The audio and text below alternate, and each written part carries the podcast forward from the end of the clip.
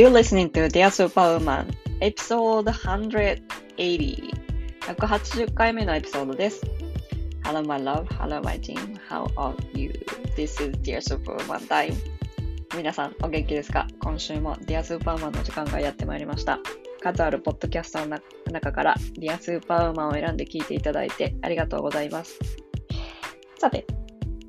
今日これを録音してるのは9月の4日なんですけども、レーバーデー、アメリカはレーバーデーといって、日本で言うと勤労感謝の日。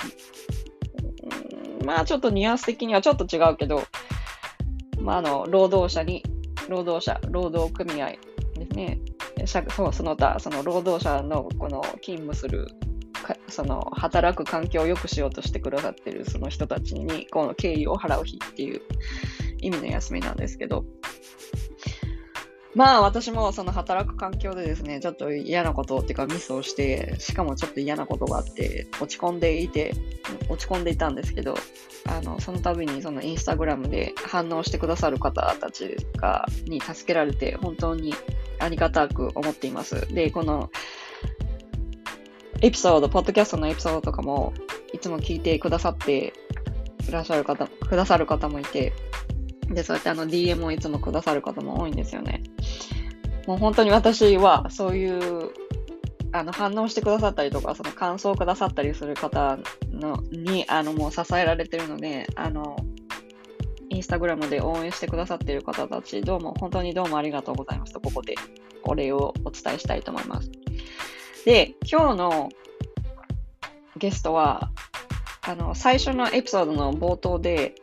寺田由美子さんってあの言ってますけど、寺本由美子さんからご紹介をいただいたアクティビストでジャーナリストの森田俊也さんです。森田さんはその放射能に関していろいろその活放射能以外のいろいろ活動してらっしゃるんですけど、放射能のことについてみんなでこうシェアをする、共有をする場を作っていらっしゃる方なんですけども、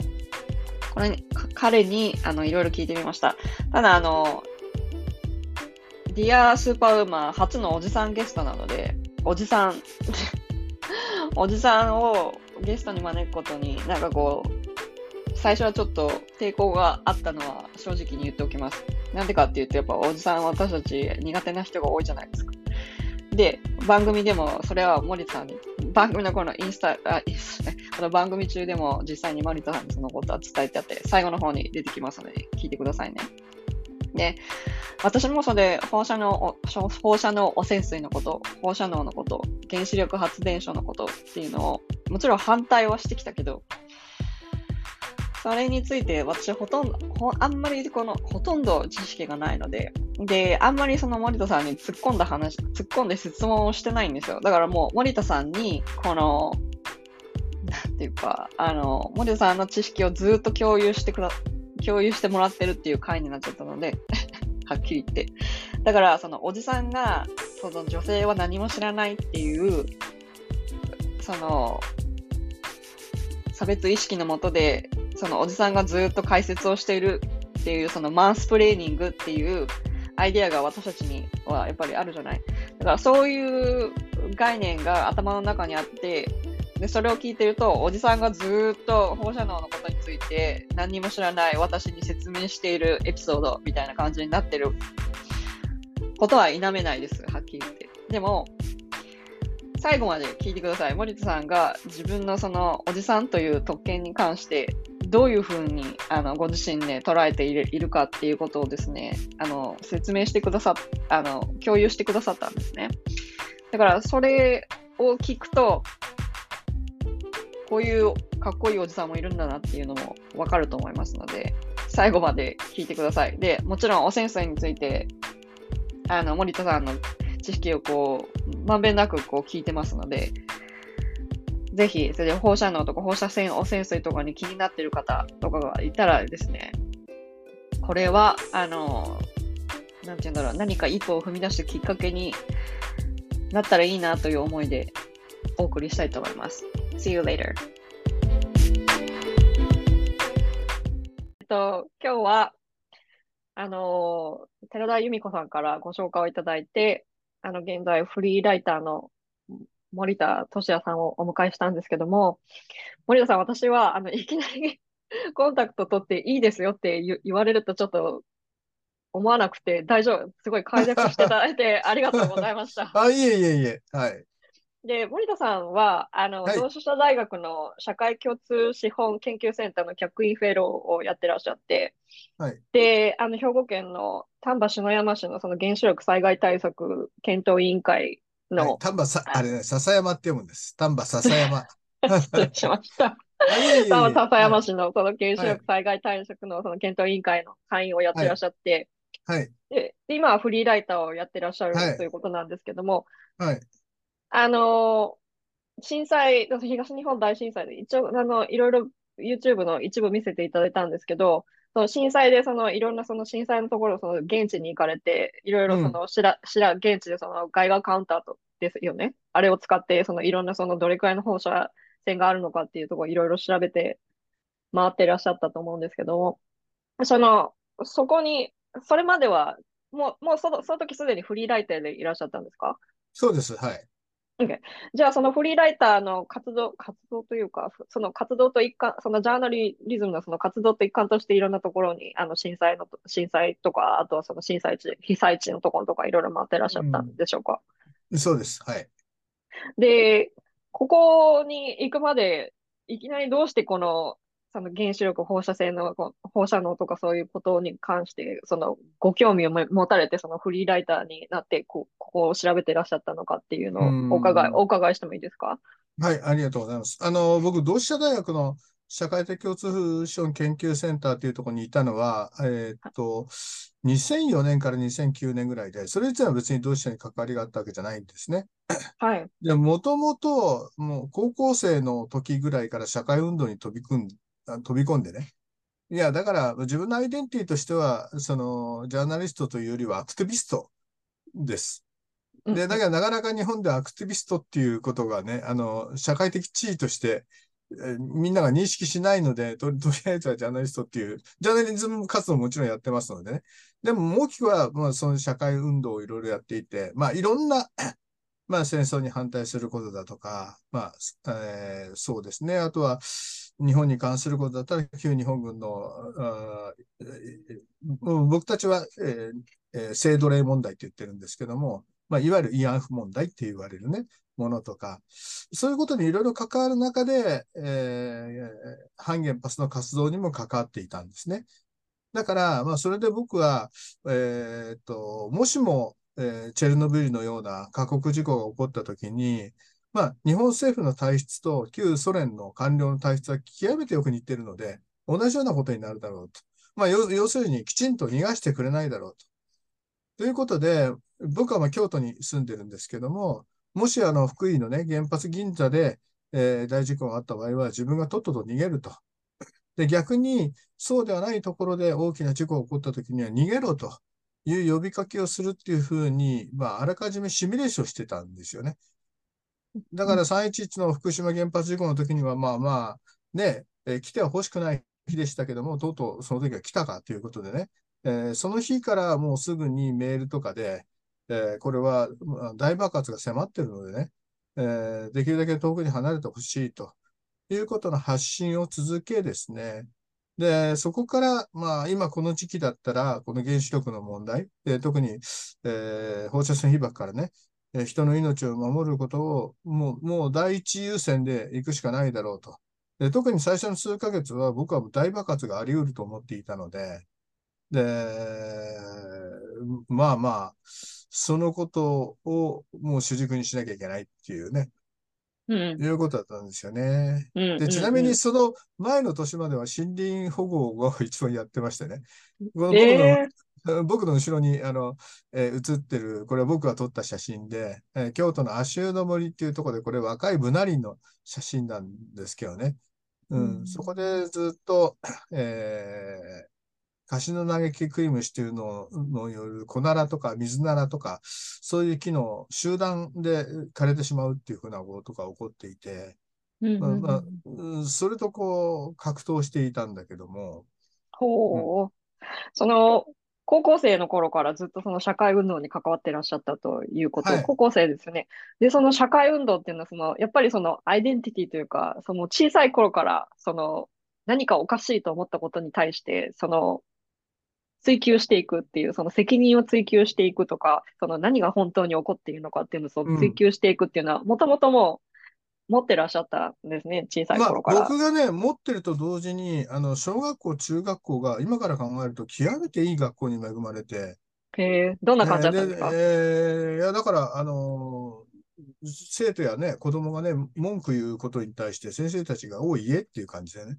へえ、ま珍しいですね。うんまともに論議をしてくれるという。で、特に中学校は大阪の豊中市の第二中学校っていうところだったんですけどね。で、その頃っていうのはなんかそこの豊中競争が黄金時代と言われたらしくて、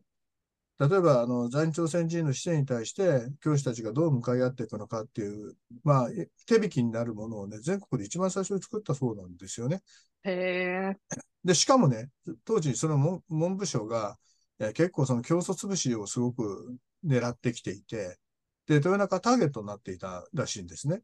へえ。で、その時のやり方としてね、えー特に活動的な先生を一つの学校に集めちゃってね。で、あの、他の学校から潰していくっていう方式だったらしいんですよ。で、その時に、僕の行った学校っていうのは、その、だから、あの、名物先生が全部集められた学校だったらしいんですよね。へえ。だから僕僕はあの結構反抗しましたけど、反抗すると先生がまともに対応してくれるんですよね。森田の言い分を言えみたいな。いいですね。なんかアメリアアメリカみたいです。だから、なんていうか、こう、僕はそれがあの世の中のスタンダードだ。子供はみんなそう思うじゃないですか。うんうんうん。だから、だから、ちゃんとまっとうなこと言えば世の中聞いてくれるっていう感覚を持ってですね、まあそ、うんうんそれがどうもそうじゃないっていうのを気づくのが25歳ぐらいみたいな。でもそれはもそうれ習い性になってしまってね。うんだから、いや、結構ね、そのことを割とお大人になってから気がつい、大人になってからっていうかね、結構年を取ってから気がついたんですよね。だから僕は、うん僕の生まれつきの反抗心、反骨心みたいのでね、頑張ってきた。まあ、そ、それ、そうしか思えてなかったんだけど、ああ、それは当時の大人たちがちゃんと育んで育ってくれたんだな、っていうのをね、うん、まあ今になって、その時の先生たちにね、とても恩を感じてますけどもね。素晴らしいです。私から、私からしてみたら、その、なんていうの、学校っていうのは、もう、あれはやっちゃダメ、これはやややっちゃダメっていう、うん。ここはこうしなさい、ああしなさいって、その、うん。やっぱそのルールに従うように、こう、教育されるところだったし、うん。またもちろんその大学は大学で別のルールがあって、で、またその新しいルールに従う方向にこう、常にその従うようにこう作られていて、その教師に反抗するとか、そういう、なんていうんだろう、質問したりするっていうのは、イコール反抗しているっていうことになって、こう、うんいいことだっていうふうにやっぱならないいい教育だったんですよ、私は少なくとも。うんで、アメリカに来て、いきなりそれで、質問はありますかって言われて、みんながバーって手を挙げて、うん。うわ、こんなに質問してるんだ。で、質問がないことがダメみたいな感じだったんで、私はそれはそれでまた、そうですよね。逆し、逆に今日カルチャーショックだったんです。そうだったんです。うん。え、で、そのアクティビスト、かつ、うん。うん。あの、フリーライター、かつ、ジャーナリストとしてやって、あの、活動してらっしゃるところで、その、うん。社会活動とか社会運動をしてると、必ず、そのやっぱり圧力っていうのは、その反反対意見を言ってきたりとか、その反発は起こるじゃないですか。うん。で、やっぱりその若い人たちのそのアクティビスト、私だ私より年下のアクティビストたちとかを見てると、やっぱりそれにやっぱそのソーシャルメディアとかが加わってきて、ものすごいやっぱ疲れるんですよ、やっぱり。で、そのせ大先輩の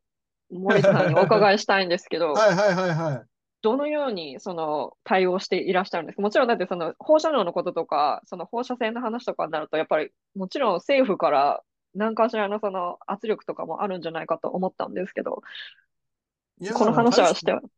いや、大したことはないですね。大したことはないですね。はい。で、えーっとね、あま、まずは皆さん知ってほしいのは、出る杭は打たれるっていう、まあ、これ日本のね、中で言われますけども、もう一つ重要なのはね、出過ぎた杭は打たれないっていう。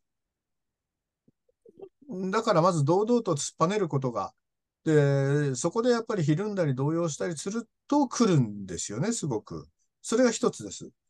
それから、あの、僕はだから震災以降ブログをですね、えー今日現在で2372本書いてるんですよね。で、それは、あの、まあ、Facebook に上げてますし、えーここのとこちょっと言いられたいんだけど、一時期はツイッターにもすごく上げてました。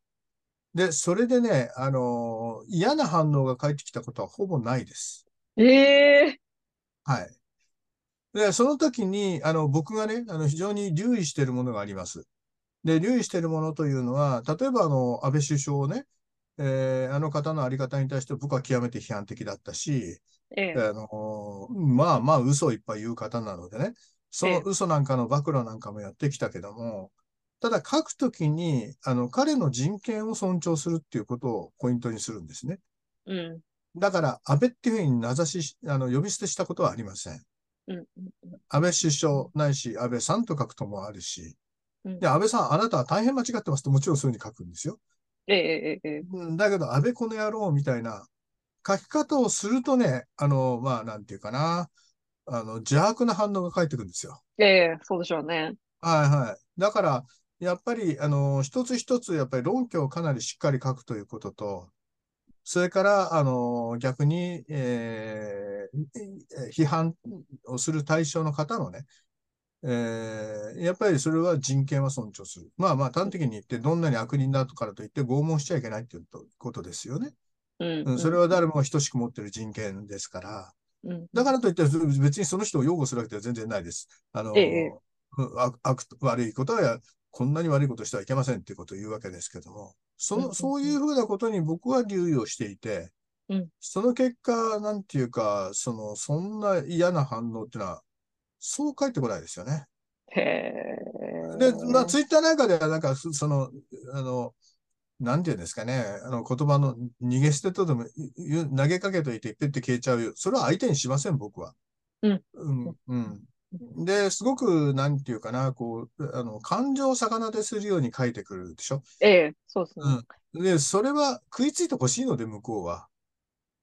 うん、基本的にそういうことはもう、僕はスルーをして、逆にきちんとした論拠を持って、森田さんの言ってることはおかしいんじゃないかっていうことに対しては、真面目に対応をしてですね。で、あとはね、あの、結構これはね、人間にとって辛いことだと思うんですけど、間違ったと思ったら、できるだけ早く素直に謝ると。うん、で、あの、きちんと訂正も出すと。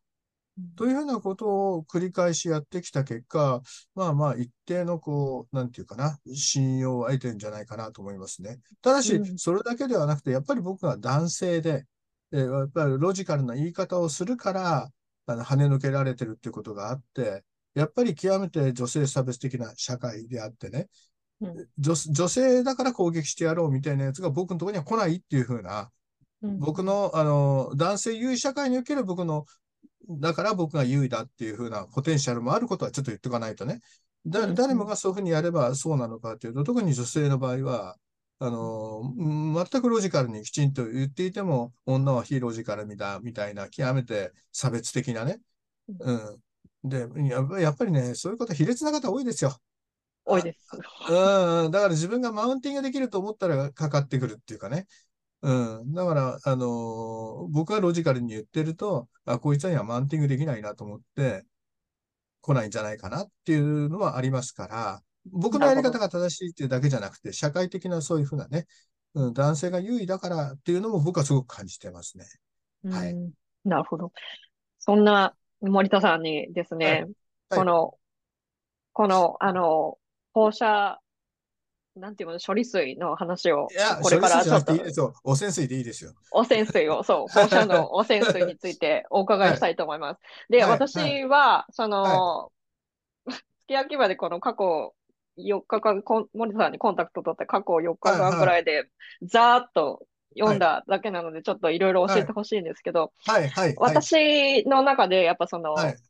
英語圏メディアのお話からちょっとしたいと思うんですけど、い英語圏メディアでやっぱりその太平洋諸国の方たちと、やっぱりその中国、韓国ですね、うん東アジアの人たちのやっぱその英語ニュースとかを見てると、やっぱりそのデモとかの方がやっぱ多いんです。デモのそのニュースが多いんですね、映画。。で、やっぱりその私はもうすごい反対してたし、でもその、うんうん海外からどうやってやるかって言ったらもうそそういうことをその例えば署名活動とかしてる人たちにその署名をしたりとか寄付をしたりとか、そういう感じでしか私た私はできなかったんですけど、うんうんうんうん。それでも結局その私なんて言うんだろう私がやってたことは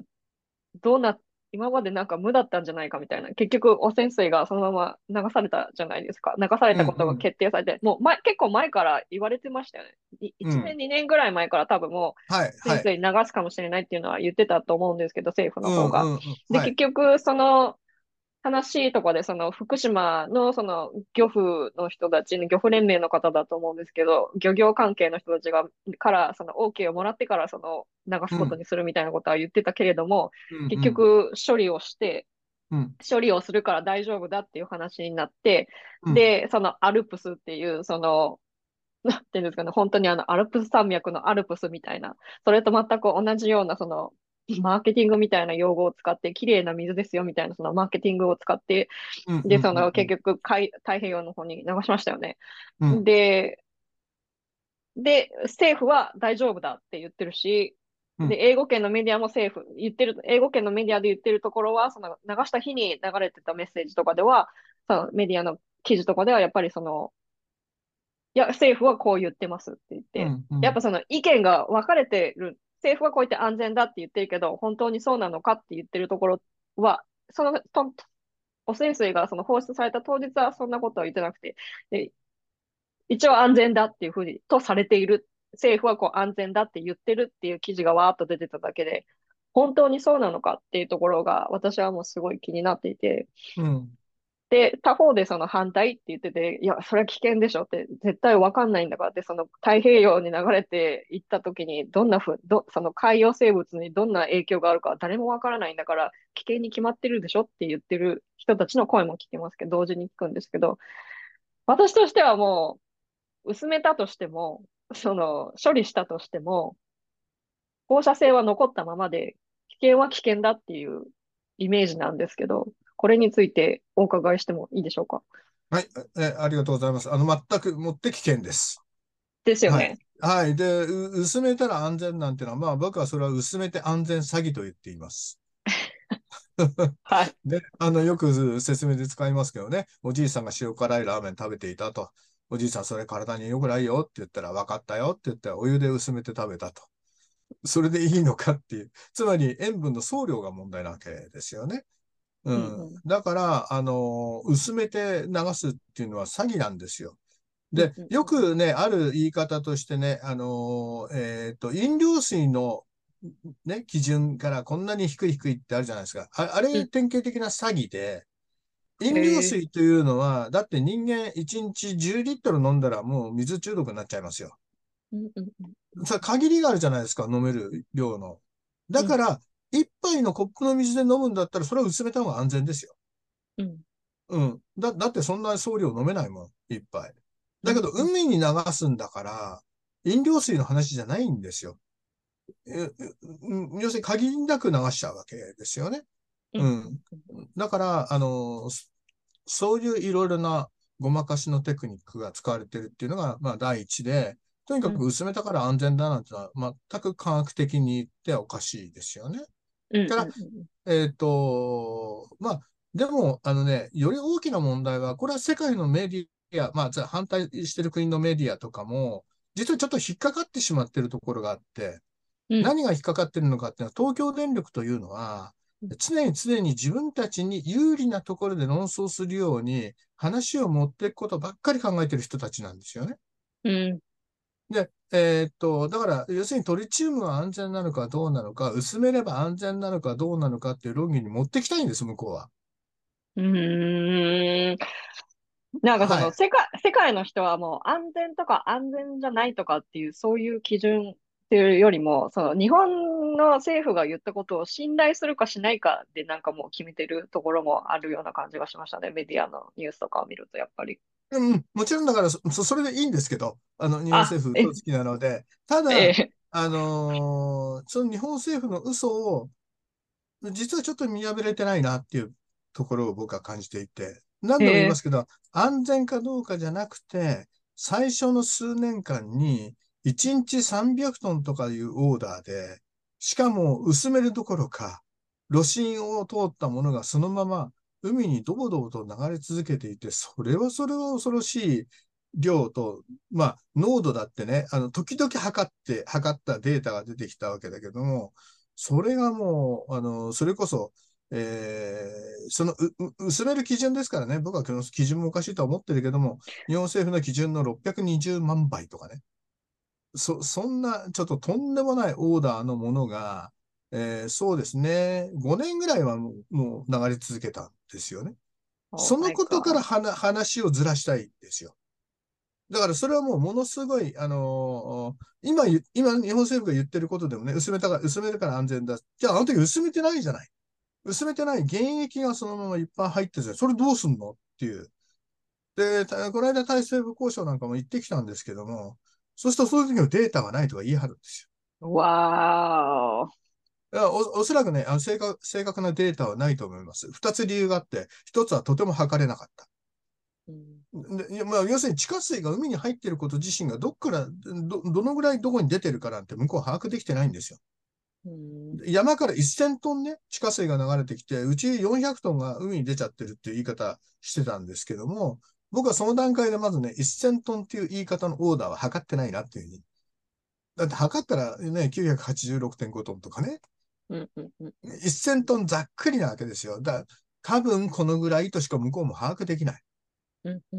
地下水の海に出てるルートなんていっぱいいっぱいあって把握しきれてないんですよ。で、そこに、しかも放射能がどんだけいっちゃってるかも測りきれてない。もう一つは、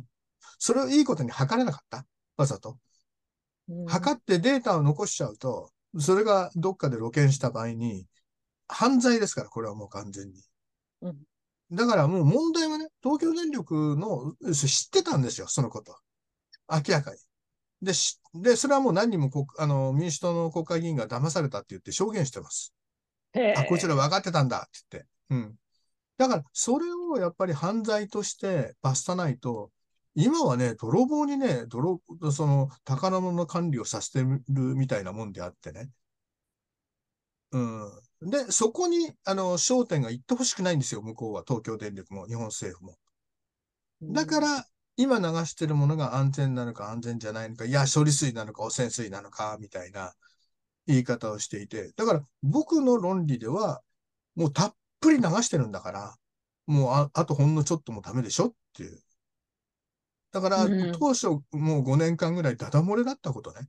ぜひ多くの皆さんにそのことに着目していただきたいし、あと、もうダダ漏れだったっていうことは、特に日本を中心に健康被害が起こって当たり前なんですよ。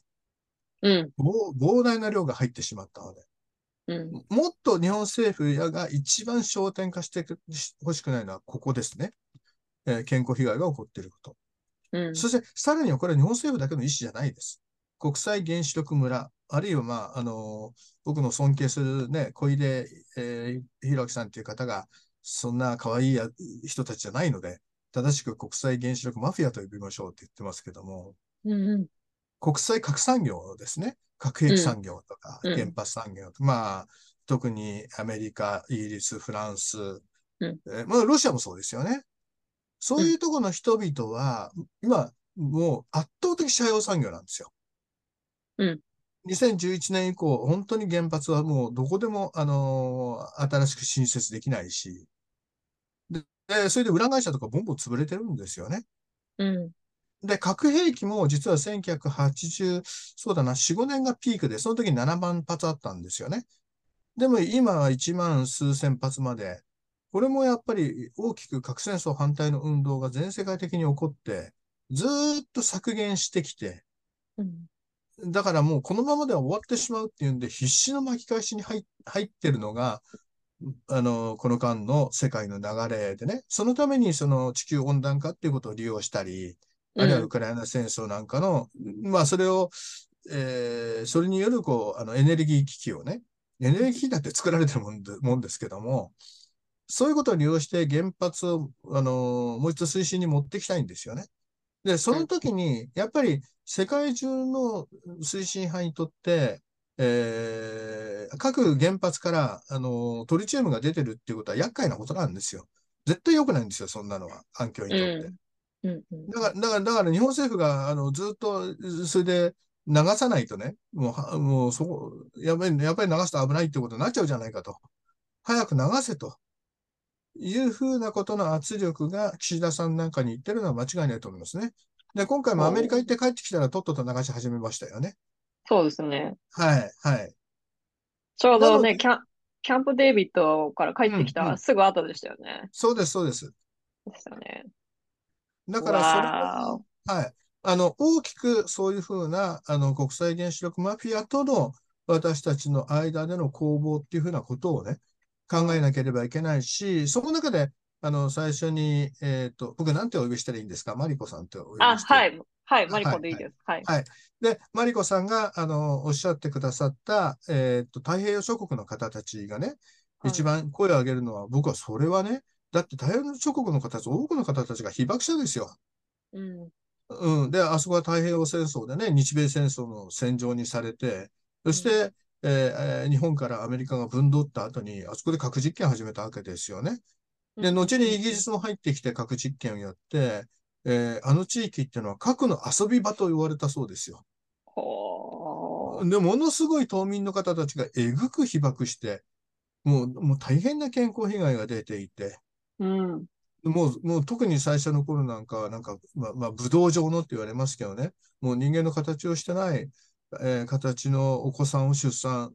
ね、お母さんたちがせざるを得なくて、もちろんそれはもう死産になるわけですけども、うん。そんな歴史がこう刻まれていてね。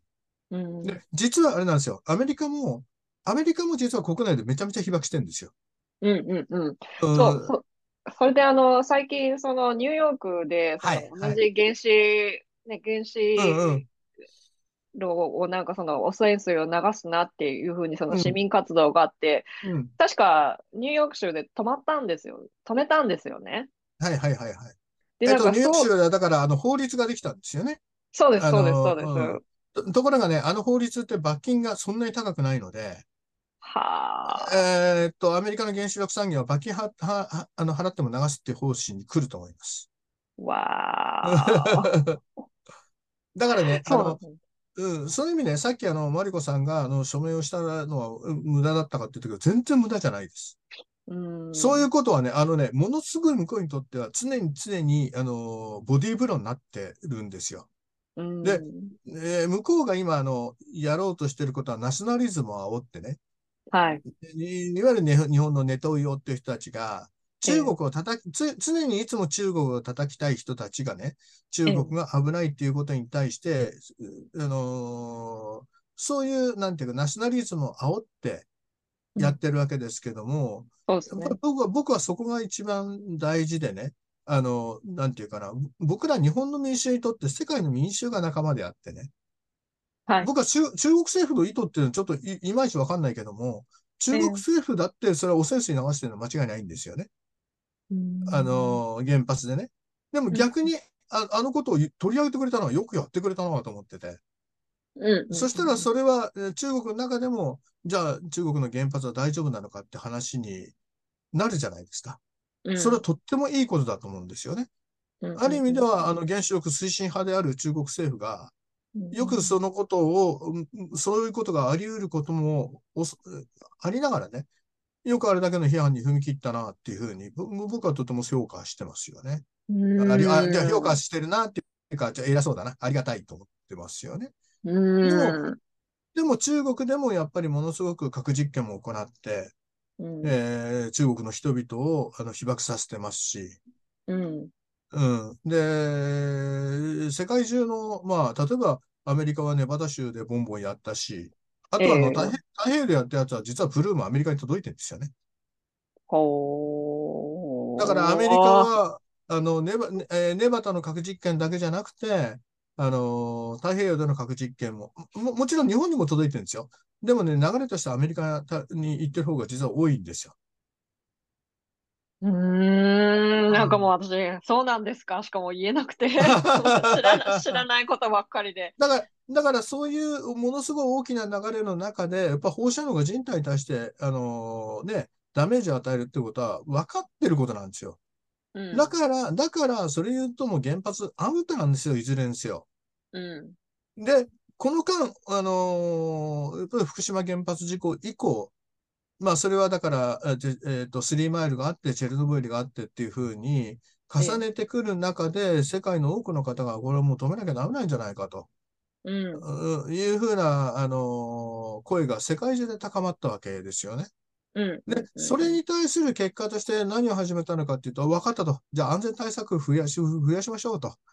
もっと安全な原発を作るからと言い出したわけですよ。原子力産業がね。うん。それで、それで、あのーあえーえー次の次世代革新炉なんて言葉があってね。うんえー次次世代はもう本当に革新的に安全な原発ができます。なんて言う、まあ、言って、建設もしてるんですよね。こでもこれ語るに落ちてて、次世代に、あの安全な原発を作るってことは、現世代は安全じゃないですねってことじゃないですか。う。なるほどね。うん。で、なおかつ、その次世代革新炉っていうのは、えー今実際に動き出してるのは3つぐらいあって、はい。はいで、えっと、4つ目、4つ目っていうか、えーフラ、フランスのフラマンビールっていうところで、まあ、ヨーロッパ革新炉っていうのが、あの、運転しそうでまた延期されてるみたいなんですけども、これがね、当初4100億円ということを始めたのが、今1兆、1兆9000億円超えてるんですよね。へえ、お金が当初より、当初予想されてたより全然かかってですね。あつまり、つまり経済的には絶対成り立たないんです。うーん。だからちょっと安全対策を増やしたらね、もう成り立たなくなるっていうのが原発なんですよね。うんうんうんううんん、うんうん、だからもう、む向こうにとってもすごく展望は暗くて、うん。実はね、その4つのうちの1つがフィンランドのオルキオート原発って、これ最近動き出して、ええ。で、あとの2つはタイタイシャン、タイシャン原発って読むのかな？たあの中国にある、台湾のタイに山って書いてタイタイタイシャンだと思うんだけども、そその1号機、2号機なんだけども、それね、はい。事故を起こしたの、してるんですよ。で、うん。放射能漏れが起こって、えー2021年かな？に放射能漏れが起こって、で、はい。中国政府は、いや、まあ、まあそんな大したことないからっていうふうに言ったんですけども、再稼働する前に1年2ヶ月かかってるんですね。うん。だから、だから、ええ1年2ヶ月止めてたってことは何かあったはずなんですよ、かなりのことがね。うーんで、フリラ、フランスのクリラドっていうところが、なんか文章を、えーえー情報を得て、えー中国政府が言ってるよりもかなりのひどい被害が出てる、えーことをクリラドは掴んだっていうふうに言ってます。ぼ僕はちょっとその文章を検証しきれてないんですけども。へえ。だから、それがね、次世代はい革新炉、一番革新的で一番安全だと言われてるの、もう壊れてんの。はあ。なんかもう、その、私たち、もう、その、これから10年、この政府が10年かに、に10年だったと思う、10年かけて、この、汚染水を太平洋に流していくっていうふうに言ってるじゃないですか。あ、確か10 30年です。30 30年ですか？はい ?30 年。はい。はい。で、この間に、私たちって、なんかこの、何をしていけばいいのかっていう、具体的には何をしていけばいいのか、もちろんその選挙に行ったりとか、その自分のその、なんていうの、自分のその原発を取り巻く状況とかを調べたりするっていうことはもちろんその大切ではあるんですけども、毎日の生活の上で、その私がすごい、すごい感じるのは、その放射に、特に日本に住んでらっしゃる日本の方たちなんですけど、その、え、そん、なんかこう大丈夫だって信じちゃうっていう、その大丈夫だっていうのを信じてしまうのと、その大丈夫じゃないって言ってる、その反対してる人たちと、大丈夫だって言ってる人のその、二つあって、どっちを信じていいかわからないっていう人たちがやっぱ大勢いて、結うん。局どっちだかわからないって言ってる間に何もしないでそのままずっと、なんかこう、毎日が続いているみたいな感じだと思うんですよ。うん。で、アクタ、アクティビストの森田さん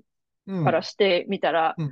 私たちって一市民としてどのような活,、うん。活活動というかとうん。当事者じゃないですか、私たち一人一人が、すべてが健康被害なんか出てる、出ないに関わらず。うん。私たちっていうのはその個人的にどうしていったらいいと思われますか？あ、ありがとうございます。えっとね、えーまあ、ま、まずはどうしたらいいかっていうことは、あの、まあ、いろんな形で、あの、それぞれが一番得意な方法で声を上げましょうっていうことが一つと、それからうん、やっぱりですね、一番先頭で頑張って声を上げてる人を応援してあげてほしいですよね。うん。で、例えば福島だったら、え、あの、当時、事故の時子供だった方たちがね、えー二十歳ぐらいになって、で、甲状腺が、えー、癌になったりしてね。で、そのことを告発して裁判とかされていて、あれなんかバッシング受けてるわけですよ。うんだからささっき言ったように若いから狙われやすいっていうか、まあ、マウンティングしやすいと思う人たちが攻撃してくるわけですよね。うん。だからやっぱりそういうふうな方たちは、ね、本当にね、あのメールで一つでもなんか心に温まるような、もう頑張ってねとかいう言葉がす、とっても支えになるので、うん。うん、だから、その、なんだろうな、あの、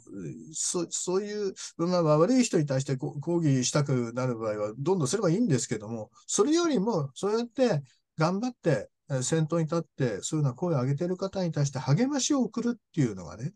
うん。うん、あの、い一番できることだと思うし、うん。うん、まずは心を込めてね、そうやっていろんなところで頑張ってる方。で、アメリカでもやっぱりダウンウィンダーズの方たちとか、ね、やっぱり自分たちの被害をこう、あの、やっぱり堂々と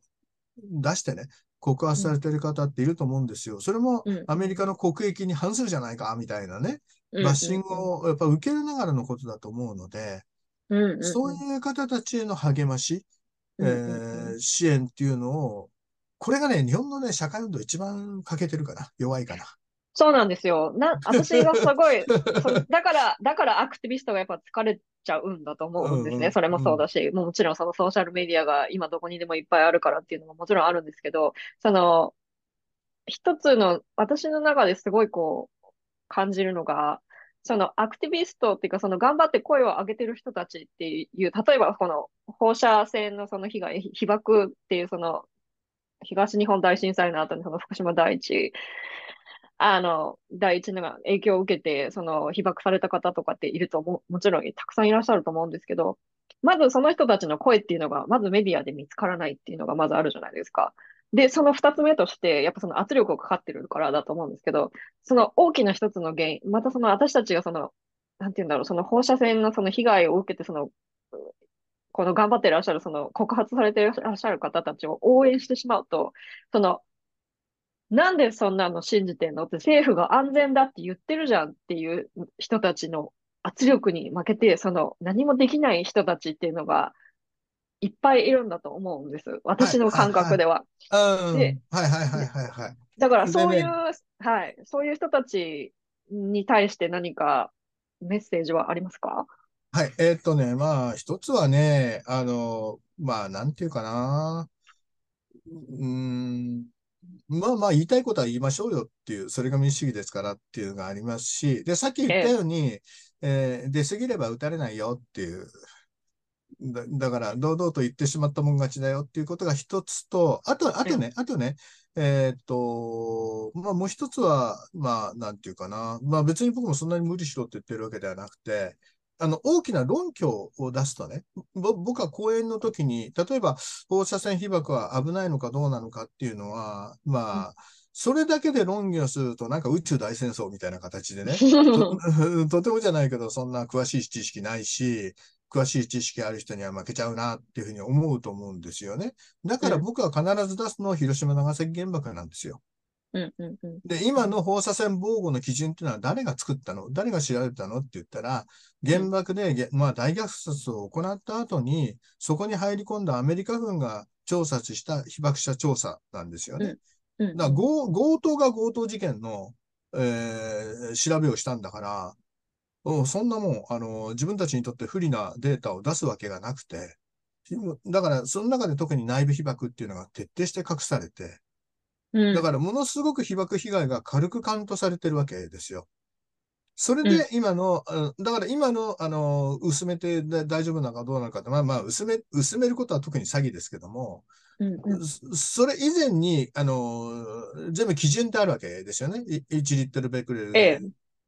でどのぐらいっていう。あれも、ええ。本当は総量規制しなきゃいけなくて、濃度で言うのはおかしいんだけども、ええ。濃度で言ったとしてもこれが安全なのかどうなのかっていう基準は全部被爆調査調査の上に乗っかってるわけですよね。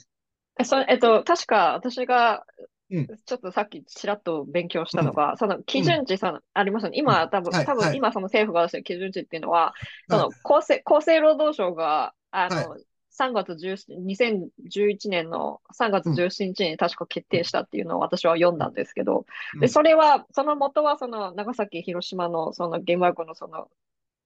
基準値を元にしたものなんですか？はい。えっ、とですね、国際放射線防護委員会っていう、えー ICRP っていうのがあります。インターナショナルコミッティオブ、えーラディエーションプロテクトかな？はい。でこの ICRP っていうのが、まあ、じゃあこれ実は政府機関じゃなくて、あの、N- NGO になるんですけども、ええそれが世界の安全基準を出しているところで、その元データが広島、長崎の被爆者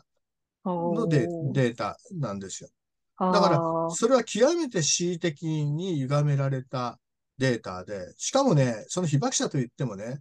ざっくり言うと、ちょっと被爆者の方には失礼な言い方になったら申し訳ないけども、被爆者の方はどちらかというと放射線に強い方なんですよ。なぜか。そうじゃない方は先に死んでるわけですよ、本文。うんうんうんうんうんうん。その方たちでデータ入ってないんですよ、実は。うんうんうんうんうんうん。うん。その後に生き残った方たちを調査して、うん作られているデータであって、ものすごい放射線によって当初初期に死んだ方は入ってないし、うんあるいあるいはその内部被爆といってね、あのー後からは入って入試被爆っていう形で被爆した方や、あるいは、えーアメリカは 2, 2キロに、半径2キロにしか放射線の影響は及ばなかったって言い張って、いや、そんなはずないでしょ。そんなはずないですよ、もちろん。うん。で、それよりも遠くにも黒い雨なんかがそう、だから黒い雨裁判ということがな成り立ったわけですよね。ううんん。だからもっとものすごい広範に放射能が飛んでいたんだけども、それがむ、それを無視することで作ったデータなわけですよ。はい。だから、それが大きな基準にあって、元々の基準値みたいのがあって、で、2011年は ICRP が事故、事故時は緩めていいっていうのを作ってるんですよ。は？はーでしょ。ははーでしょ。はい。事故時はね、あのーしょうがないから、あのーまあまあ、普段は年間1ミリシーベルトまでっていうのを、まあまあ20ミリまではいいことにしようとか、実は20ミリどころじゃないですよ。20ミリから100ミリまでいいっていうふうにしてるんですよ。ICRP は。で、日本の政府の言い分は、20ミリから100ミリっていう中の一番厳しい20ミリを取ってますっていうふうに言うんだけど、じゃあ事故時は 1, から20っていうふうに人間のプロテクト力は20倍になるのっていう。こんなの科学じゃない。わーすごいですね。すごいですよだから ICRP の考え方そのものが合理的に達成できるとかいう、合理的に達成できるって、え、えご合理的って何っていう。要要するに、えーそれに対して使うお金、あの、防具のためにね。ええええうんうんそれがちゃんと、あの、お金が出せる範囲でやりましょうってのは合理的にっていう。だから科学的に絶対こういう風な基準じゃなきゃいけないとかっていうんじゃないんですわーお。すごいわこう、動動いてますね。よ。そうなんですす。だだから、あの、わー2011年に作った基準そのものも、それまでのいきなり20倍とか、ええはい、じまあ、事故だからしょうがないねって、何がしょうがないって言うんだっていうね。すごいですね。うんその、安全だっていう、あの、データを出してる人たちっていうのは、確か、あ最近だと IA IAEA が、確かあのはいはい国連機関、国連機関のは IAEA が安全ですよって、その基準値以下ですっていうのを確認しましたって、だから逐一、なんかこれから出すのかどうかは知らないんですけど、確かニュースで見たんですよね。日本語のニュースで。うんで、IAEA って日本がとってもお金を出してる機関じゃないですか。もうだからとというか、国際原子力マフィアの本体です。IAEA がそうであり、あとは ICRP、えー国すえー国際放射線防護委員会、さらにはアンスケア、国国放射線をめぐる国連科学委員会。えーこのこの辺の方たちが、あの、えーこの辺の方たちが危ないっていう部分は超危ないですよ。そうですよね。でも、だから当初2011年にあの福島の飯舘村に入ってきた IA が、これは危ないんじゃないって 言ったんだ。思思わず言っちゃった。で言言ったその水が流れたわけですね。まあまあ、そうですよね。だから IAEA も正確にあの日本政府がお墨付き与えられたって言ってんだけど、そうじゃなくて、これは日本のそうなんですよだって明確にそうなん。ですすよ。はい。で、はい私たちがこれから運動をするにあたって、もちろうん。んその、うん。先ほど森さんがおっしゃってくださった、あの、告発されている、一人で告発されてたり、裁判を起こしたりされている方を応援するっていうのは、もちろんそれも含めてですけど、私たちその個人としてっていうか、そういう団体を見つけるっていうところも多分また、な、な難所っていうか、なかなか難しいと思うんですよね。こういう話をして自分で興味を持たない限り、やっぱりこの、見見つけられないと思うんです。でそれもそうだし、やっぱその放射能の話をすると何言ってんのあんたってそう頭おかしい人みたいに扱わ扱われてるっていうところもあるじゃないですか。だからそれが自分がなんかおかしいなと思ってても、やっぱおかしいっていうふうにその外に向かって言いづらいっていうのがやっぱりあると思うんですよね。で、そこで私たちっていうのはその全体的な、うん、その原発に反対、反対するっていう運動を、をで、なんかそのググれば、まあ、もちろん出てくるんでしょうけど、何、これからそのさ、何か他にやっていくべきみたいなことっていうか、その原発のその世界、世界ですよね。そのグローバルな視点で、こう、うん。こう反対していく運動に関わっていくっていう、日本としてだけじゃなくて、グローバルな私たちの世界の一員、世界の一員として何かそういう活動をしていくっていう上では、どんな感じで私たちはメディア、触れるメディアやソーシャルメディアに関わっていったらいいのかなと思って。うーん、あのですね、まあ、まずはやっぱりじ自分の身近で、うんあの、なんかおかしいと思ってることを率直に話せるような場を作っていくってことが大事だと思うんですよね。うん、うん、でですね。わわうん、割とそこでは、なんていうかな、あの、みんなのこう発言の自由をちゃんと保障しようよっていう風な。うん、で、放射線の問題っていうのは、あの、まあまあ僕のね、周りにも仲間で関わってる方たくさんいて頑張ってるんですけども、やっぱり物理学者さんとかね、あの科学者さんとか、どっちの側でもちょ、ちょっと幅を利かしちゃうところがあって。どういう意味ですか？ごめんなさい。どういうことうですか？まあまあまあ、だから、あのなんていうかな。そういう放射線科学を知ってないとは話せないような領域かのようにええ誤解しちゃええう方が多いんですよね。そうですね。はいはい。でもね、常にね、あの、今回の福島でもたくさん避難された方がおられたけども、うん、うん、やっぱりお母さんたちがね、子供がここんな見たことない話出してるうん、うと。うん、いうふうなところから出発した方が多くて、ん、うん。うんで、な、なんか、あの、社会が言ってることを聞くと、もやもやすると。うん、で、そのもやうん、もやすることを安心して話せ、あ、会えるような場っていうかね。それがとってもやっぱり大事だと思うんですよ。だからその時になんかすごく知識を持っていて、えー、ガーっていう方が出てきちゃうと、ちょっとみんな発言できなくなっちゃうんですよね。そうですね。うん。あ、だから僕、僕なんか気をつけてる方です、逆に言うと。そう、私、私実は言うと、このポッドキャストの番組で、うん。お、おじさん初めてなんですよ、森田さんが。あ だからちょっとどうしようかなって思ってたんですけど、うんでも、その講演とかを事前に見て、講演の YouTube とかを見て、あ、はい。この、このおじさんだったら大丈夫だと思ってたよ。よかったです、よかったです。いや、そうなんですよ。おじさんがね、ちょっとガーガー言い過ぎちゃう傾向があってね。あのえーだからなんかすごくこう、放射線のことの知識がないと正確な批判ができないかのような、ええそんな、そんなことないです。やっぱり、あの、もう生活時間としてあれはおかしい、怖い、うん、うん、直感的に嫌だと思う。で、その直感的に嫌だと思うのがなんで嫌だと思うんだろうってことを話し合うことがとっても大事なんですよ。うん、うん。それ重要ですね。そ重要なんですよ。の、やっぱりそれを、その日々おかしいと思ったことをソーシャルメディアで上げて、で、それでやっぱその放射、放射線のこと、放射能のこと、汚染水の話とかをするとですね、やっぱりバッシングは来るわけですよ、匿名で。うん、うん、うん。でそれが怖くて言えない人っていうのは、やっぱり不特定多数で、やっぱり一部いらっしゃるんですよね。今まで何回も言って、言うようですけど。だからそういう人たちっていう、いうのも含めて、そういう人たちを、その声を集めていくっていう点で、その自分でその対、対、対人でっていうか対面であって話し合う、うんそういう場を。作るっていうのが大切なんですね。そのオンラインコミュニティだけではなはいく。。はい、はい。いや、その、あのね、やっぱりオンラインの中にはね、あまあ、やっぱり原子力マフィアっていうぐらいですから、そのエージェントはいっぱいいます。うん。うん、だからそういう特、特に、あのー匿名で出してくるのは、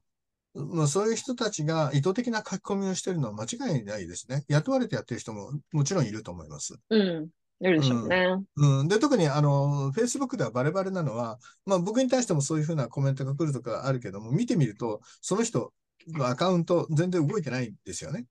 へえあ全然明らかに僕に対してそれをするためだけにアカウントを作ってやってきたなって。だからそれはもう完全にスルーします。うん。あ相手にしないでいいんですよ。だから、なんていうか、その、ね、ネットっていうのはな、なんか、実は少数意見なのを多数意見に見えるように、うんうん、仕向けてしまう。まあ、そのことを分かっていて、同じことをものすごいこう膨大に流してる人たちっていうのが、うんまあ、いますよね。いますう、います。絶対にいます。だから、あの、そんなのはもう無視しましょうと。うんいいうふうなことでね。で、そう、そうじゃない、あの、ちゃんと実名で、まあ言ってくる人だったら、それはそう一つの意見でしょ。でもその場合でもね、別にね、あの、いちいち答えなくていいんですよ。うん。うん、うんその場合でも割と、ま、あの私的マウンティングをしてしまうっていうのが、別に放射能の問題だけに限らず、この、やっぱり、なんなんていうかな、近代社会の知は力なりみたいなのから出発している科学振興みたいなね。ええ。うん。そう、そういうふうな方たちが多いので、ええ。うん。だから、なもう、なんていうか、言葉の外で、えー知らないものは喋るな、みたいな言い方でしょ？ええ。そうですね。うん。うん。ちょ、ちょっと僕いじめちゃうときありますけどね。あ、ああんたの方がこれ知らないでしょみたいな言い方を僕は返すこともありますけども、まあそれもええマウンティングの試合なんでね。そん、そんなことに関わるよりも、やっぱりも、もっと安心して話せる場を作って、うん。うん。だから僕のあの放射線副読本の読み解き会っていうのもそういうのでやってて、うん。うん。うん。で、プロジェクトの名前はニョキニョキプロジェクトって言うんですけど、みんながニョキニョキ言いたいこと言おうよ、みたいな。うん。うん。うん。うん。うん。うん。そういうイメージでやってて、うん。僕らが逆にあの、ずしょっちゅうあの、おお母さんたちにあの怒られ同士ですよ。あそうなんですか森森田さんすぐ難しいこと言うからダメとか、その森田さんすぐに怒るからダメとかって言って。う んそんそんなところで怒ったら人はついてこれないよとかっていうふうな。あそんな話をし、まあ そんな話をしながら、それ、あの、ああれも作ってたんですけどね。だから、ええやっぱりそういう、やっぱり、あの、まあ、やっぱり抜本的には民主主義を育てるってことですから、民主主義っていうのはそれぞれが自分の言うことをちゃんと世の中に対して言うことをみんなが聞き合うっていうのが民主主義の一番大事なところだから、うん。うん。だから、あのーいろんな意味で、えーいろんな人がね、安心して喋れるような場を作るっていうことがとても大事だと思いますよね。うん。そうですね。本当にそう思います。その、やっぱりその日本で、例えば日本の渋谷の交差点とかで、あの、うん放射、放射能汚染水反対とか言って、段ボールとか出したら、多分警察来ると思うんですよ。うん。多分。だけど、私、あの、英語で、その、紙で書いて、自分のリュック、あの、反対ですって英語で書いて、で、あの、うんリュックに貼っといたんですよね。うん。うん貼って通勤、通勤、あの、通勤してたんですけど、うん。なんかその、アジア人の人がにっこりしてくれたんですよね。うん。うん。で、そういうもんだと思うんですよ。なんかそういう小さなことで自分のことを言うっていうか、で、ニュニューヨークに住んでるんですけど、そのニューヨーカーの人たちでもうはっきり言って、誰が何やっても別にいいよっていうところなので、うん。うん。それが、そういう環境がなんかもっとあるといいなと思うんですけど、なかなかやっぱ日本でそういうふうになんかこう声を上げたりとか、その声を上げてる人をサポートしたりっていうのが、やっぱりなんか、なかなか難しいんですよね。うん。でもね、福島原発事故以降は圧倒的に増えましたよ。あ、でもそれはそれでもうすごいいいこと。うん。だいや、別に今渋谷でそれ掲げてもすぐおまわりさん来ないと思うな。あ、本当？はいはいはいはいはい。だから、っていうか、僕の知り合いの方でも、あの、プラカードをつけて、つ一人でもつってつ通勤してる方おあ、られます本し。当？はい。えーそれ嬉しいです。なんか、うん。で、あの、まあ、さっきのね、署名の話でも言ったんですけどもね、あの、うん、ぜひやっぱりみ皆さんにしてほしいのは、私たち民主の力は思ってる以上にずっとあるという。うーん。だって日本でももう21の原子炉を廃炉にしてるんですよね。うーん。それから、モンジという、これは、えーっと、核燃料サイクルの一番の要だったものをうん廃炉に追い込んでいて、だから原子力産業、本当はもうおオワコン終わってるんですよ。おオワコンなんですよね。うんうんうんだからな、なんていうの、それはもう多くの人がデモをやってきて、うん。んで、あのね、自民党の石破さんっていう方が、あのデモ隊を見て、あれはテロ、テロルだっていうふうに言ったけど、わあ、テロじゃないよ。うん、テロじゃない。で、テロじゃないけど、あ、あ、そこまで怖いのねって思いましたね。ああ、なるほどね。うん。だからやっぱり、あの、僕らが思っている以上に為政者たちは、すごくそれを気にしてるし、不安に思っているし、なぜかっていうと、巨大な嘘をついてますからね。うん。うん。うんああ、あ、あの、もう自分たちはもう危ないと分かっているものは安全だと言いなし、うん。常に人を騙してるので、どこでそれが露見するのかっていうふうなことを、向こうもギリギリのところでやってるのは間違いないんです。あとはね、いつどこで事故起こるか分かんないと思ってますよ、向こうは。そうですね。てか、ああも もともとその地震が多い日本で原発を建てること自体間違いなんですよ。そうで。す。そうです。本当に。そうです。そう。で、そうですよね。だからもう本当になんかこう、私たちがやっぱりその、特に私フェミニストなんですけど、フェミニストとして活動してると、そのうん自分の無力さを感じる時の方が多くて、やっぱなんかそれ、それでなんかこう、す先ほどのようなことを言ってしまったんですね。うん、で、だけど、やっぱり、あの、無じゃないってことを今日、私たちがやってることを森田さんと話してて、うん、すごい感じたんですよね。うん、だってあの核、えー核実験を止めたのだって、あれは特にやっぱり日本の女性たちが中心になり、うん。ももっと出発点は杉並区の女性たちですね。へえ。うん、だからビキニ干渉で、あの、うん水爆実験が行われて、で、まあ、第五福竜丸が命からがら帰ってきて、魚がすごく汚染されてるっていうことから、ものすごい社会不安になったわけですよね。うん。うん。だその時に杉並の魚屋さんの女性が最初に声を上げて、とにかわくし、とにかく反対の署名運動をやろうっていうふうに始まって、で、今その署名って残ってるんですけどね、あの、全く統一の組織じゃないんですよ。それぞれが勝手にどんどん作り上げたものが、でもそれがもう、ものすごい数になってって、で、それが世界に波及して、世界で何億っていう人々が署名ししてるんですよね。うん。で、その流れを受けて、結局1963年にイギリスとアメリカと旧ソ連が、まあ、部分的ですけどね、地下実験は禁止できなかったけども、大気中の核実験を禁止していった。それが1963年で、僕は1959年生まれですから、うん、僕の世代はね、みんなね、お母さんにね、雨に当たっちゃいけないって言われてるんですよ。へえ、知らなかった。あそう、もう、もう、もう、もうみんなそういう経験を持ってますね。で、なんでって言ったら頭が剥げるからって言われて、子供心なになんで雨当たると頭が剥げるのかなと思ってたけども、もう少し大人、大人じゃないな、小学生の時に裸足の弦が始まって、ええ。で、弦が剥げちゃうんですよね。うんで、あ、これかと思って、あ、放射能で頭剥げちゃうんだと思ってね。うんうんだから、僕なんかもうリアルにあの時に母親にも守ってもらった一員だし、別に母親活動家でも何でもないですよ。うんうん。うんでもその時のやっぱり女性たちの声が、すごくやっぱり世界を動かして、核実験止まったことによって、それはずっとマシになりましたからね。うんうんうんアメリカでもね、最近、あのーまあ、日本人のえー監督の方がフォールアウトっていう、えー映画を作って、えーその頃だから、そういう日本の運動から始まって、全世界の母親たちが動いて、なんとあの乳歯をずっと集めるって運動をやったんだそうですね。何ですか、それ？乳歯、子供子供の歯です。あ、はいはいはいはいはいそ。れにストロンチウムが入ってるっていうことで、うんうんで、それを牽引した、あのー女性のお医者さんは、あの、夫婦でお医者さんだったそうですけど、その息子さんが出ていてね。で、うんある時ね、あのーまあ、自分が子供の頃電話かかってくると、はい、なんとかいいんですとかっていうのが自分の役目だったんだけども、うんうんうんえーそしたら、あー僕、あの、ケネディって言うんだけど、お母さんいるって言って、JFK から電話かかってきたんですよ。へえ。で、それで JFK が、あの、どうもこれはストロンチウムの被害が広がってるっていうふうなことを、うん。まあ、それだけじゃないですけどね、そういうことの中で1963年のね、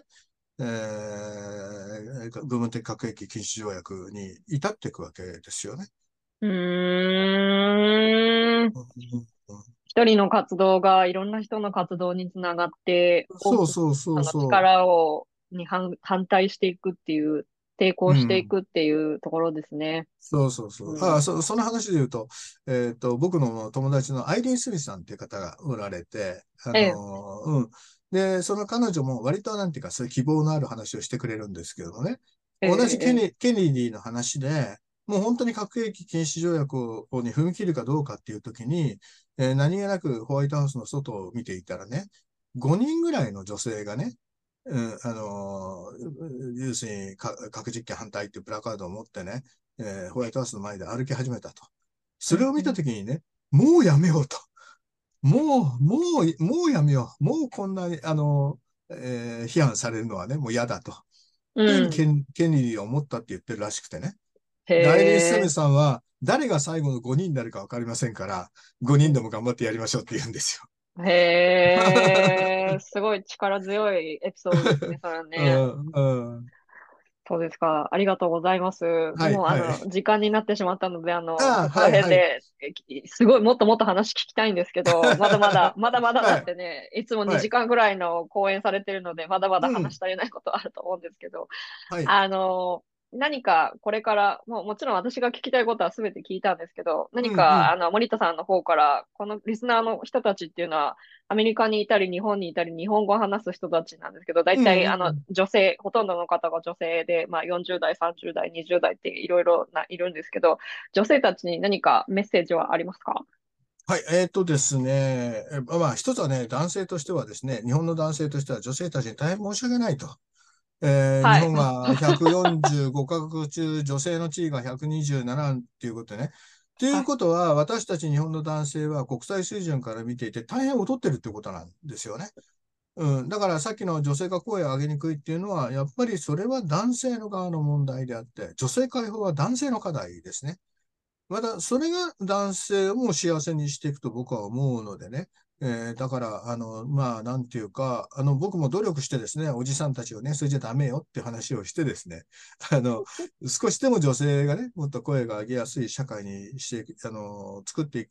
まあ、行こうと思ってるのでね。まあまあ、そんなに無理をせず、焦らずやっていきましょうということと、あとは、僕はあの、えっ、と、琉球大学の物理学者の矢崎勝馬さんという方と、岩波ブックレットで内部被曝っていうのを出してるんです。うん。うん。だからこれはだから、あの、さっきの広島、長崎の話から始まって、うん放射線で何が隠されてきたのかっていうふうなね。うん。でそこから分かりやすく、今の、あの、ICRP の考え方がどうかおかしいのかっていうのを書いてるので、参考にしてほしいのと、えー今、この時期に、えー続編を出そうと思ってるんです。うん。なぜこの時期なんですか、えっ、とですね、今年の11月に、えー国際放射線防護委員会 ICRP が東京に乗り込んでくるんです。うん、それで11月の6日から9日まで大きなカンファレンスを開いてね。でうん、おそらく言おうとしていることは、ひえー福島では、えー健康被害出なかったと。わーお。カウントされてないと。だからどうも広島、長崎で調べたよりも、もっと放射線はみんなにとって大丈夫ですよっていうふうに言おうとしてるんだと思うんですね。でもそれはなぜかというと、そうじゃない、おかしい、健康被害がある。うんすごくみんな被害を受けてきたっていうことに対する気づき、目覚めが世界でもう同時に今進行してるからです。うんうんうんうんうんううん。ん、だから大きな、まあ、なんていうかな、向こうとこちら側のぶつかりになっていてね。で、アメリカでも、えーニューメキシコで、えーっと、1945年7月16日に核実験がされて、はい。うんはい。で、僕僕はあの京都被爆2世3世の会見に入ってるんですけども、僕たちはそのことを知ってから4月16日に必ず、えーその、まあ、あの、街頭に立ってうん、今日が核実験が、えーね、行われた日でね、最初の被爆者は広島ではないってことを強調してるんですね。うん広最初の被爆者は広し、えーっと、アメリカの住民であって、さらに、えーっと、1979年の7月16日に、同じニューメキシコ州の、えーナバホリザベリザベーションの中の、チャーチロックっていうところで、ウラン精錬工場の汚染水が決壊して流れ出すっていう大変な事故があったんですよ。で、それはスリーマイル島の後に起こってるんですけども、でも全米ではね、スリーマイルはワンワン報道されたのに、全然そっちはあんまり報道されてないっていうふうな。だから、やっぱりえー一番最初の被爆者は先住民族であると。でう、んずっとその先住民族の方たちが核の被害を受け続けてきているっていうふうなね。でもう、んそのことにだんだん今光が当たってきているので、うんだからさっき、さっき言ったね、チャーチロック、あーニューメキシコの、えー被害が、最近アメリカに出たの知ってますかね？実は全米に飛んでいたと、放射能が。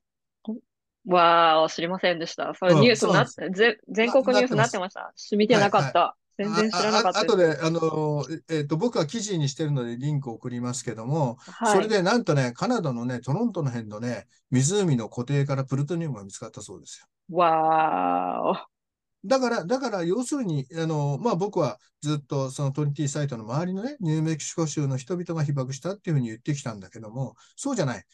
もうアメリカ中被爆してるんですよ。うん、だそのことに対、そういうことが一つ一つ明らかになることが向こうにとって大脅威なので、うん、どんどん広がっている核の汚染ということに対してね、目を向けて、あとポイントとして、えー被爆問題って障害者問題とくっついていて、何問題ですか？ごめんなさい。障害者問題ですね。あ、はい。障害者差別とくっついてるんですよ。だからうん、自分ごとになった場合に動揺して隠したくなるんですよ。うん。うん。で、もう僕が見る限りアメリカの方の方がそこはバッて言ってくれる感じがして、うん。自分でしょうね被害に。うんうんうん。なので、やっぱりそこを超えてね、うん、やっぱり、あの、まあ、そういう意味では僕ら被爆してるんですよ。核実験も含めてね。うん、世界中が被爆者なんですよね。その痛みを共有し合いながらね、前に進んでいくことがとても大事でね。うん、そのことが、あの本当の、まあ、命を守ることにつながるし、うん。まあ、そうなんですよね。まあ、そのためにね、まあまあ、ぼ僕はそのためにね、あの女性がもっと声を上げやすくなるっていうことがね、とても大事な、まあ、うんポイントだとも思うので、そこをですね、皆さんと一緒にですね、あの、おおじさんも頑張って女性たちについていきますので、は い森田さん、ありがとうございます。はい、はい、ということで、今日は、あの、森田敏夫さんをお迎えしました。ありがとうございました。はい、どうもありがとうございました。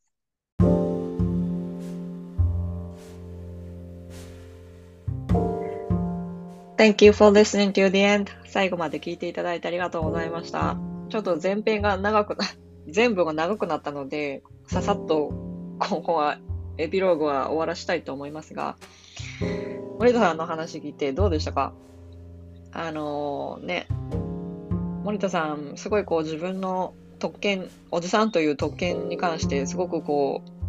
考えてらっしゃる方でかっこいいおじさんだったなと私は思ったんで話してて思ったんですけど皆さんはどうでしたか、